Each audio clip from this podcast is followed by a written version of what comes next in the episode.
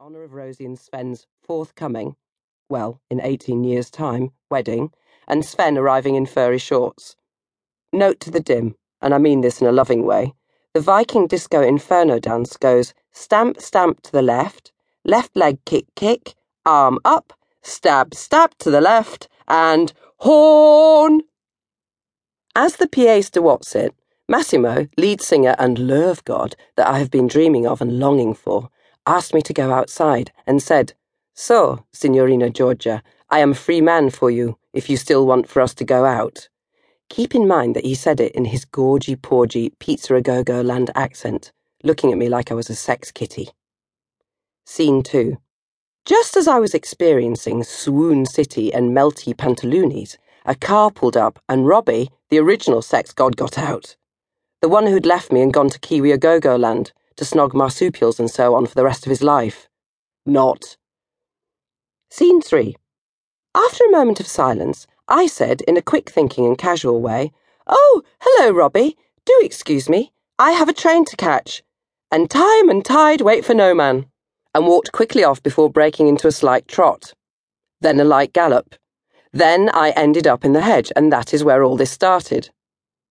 In conclusion, I would say that after queuing up at the cake shop of Lerve for ages, I've accidentally bought two cakes. And I'm sitting in a bush. 11:56 p.m. Oh, yet more marvellous, marvellous news. The Blunder Boys are lurking around in the park, probably setting fire to themselves and practicing being crap, which they needn't bother doing as they are top at it anyway. They'll all sense I'm here in a minute and come looming out at me. The Blunder Boys have got radar for girls within half a mile. Thirty seconds later. Mark Big Gob, who lives in my street and who I accidentally snogged once, and who has the largest lips known to humanity, larged out of the gloom and saw me panting in the hedge. He was looking at my nungers, which were heaving up and down. Stop heaving and retreat into your over the shoulder boulder holder, you stupid nungers.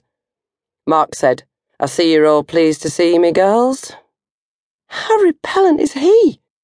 I ignored him and got up with a dignity at all times sort of attitude. As I was brushing past him, he said, Steady, darling, you nearly knocked me over.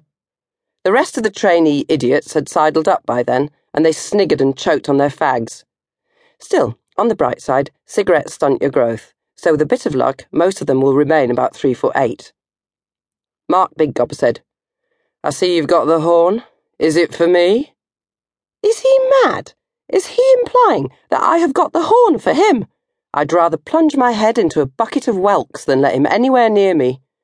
I can't believe that his hand once rested on my bazuma, and that his enormous gob had squelched around my face. Ugh, lack! If anything, he gave me the anti horn. Sadly, it was then I realised that in fact he was right. I did have the horn. Horns, actually I was still carrying my Viking bison horns that I'd worn to rehearse Rosie's wedding dance. Still, what is so very unusual about that? Five minutes later. Quite a lot, actually, when you think about it, which I won't. Oh, double merde and ordure and poo. 12.15 a.m. Got to my street. My tootsies are killing me.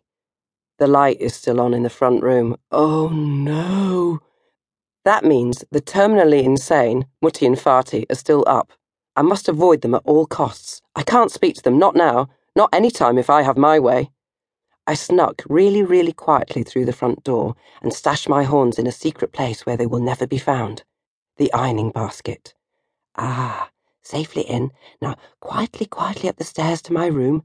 Quietly, quietly, like a little mousy. Mousy girl opening little doorsies. Shh, shh, shh nearly safe, quietly into the room like a quiet thing on quiet tablets. No sign of the furry freak brothers, also known as my cats Angus and his cross-eyed son Gordon, thank the Lord. As I opened my bedroom door, Gordy's face appeared upside down an inch away from my fringe. I looked into his mad cross eyes. Why does he do that? Lurk on top of the door like a bat? He did a little croaky noise and licked my face with his horrid rough tongue. I managed not to cry out or be sick. 12:25 a.m. There is a half-eaten mouse on my pillow. 12:30 a.m. Oh God, that means that Gordy licked my face after he had crunched up the mousy head. I'm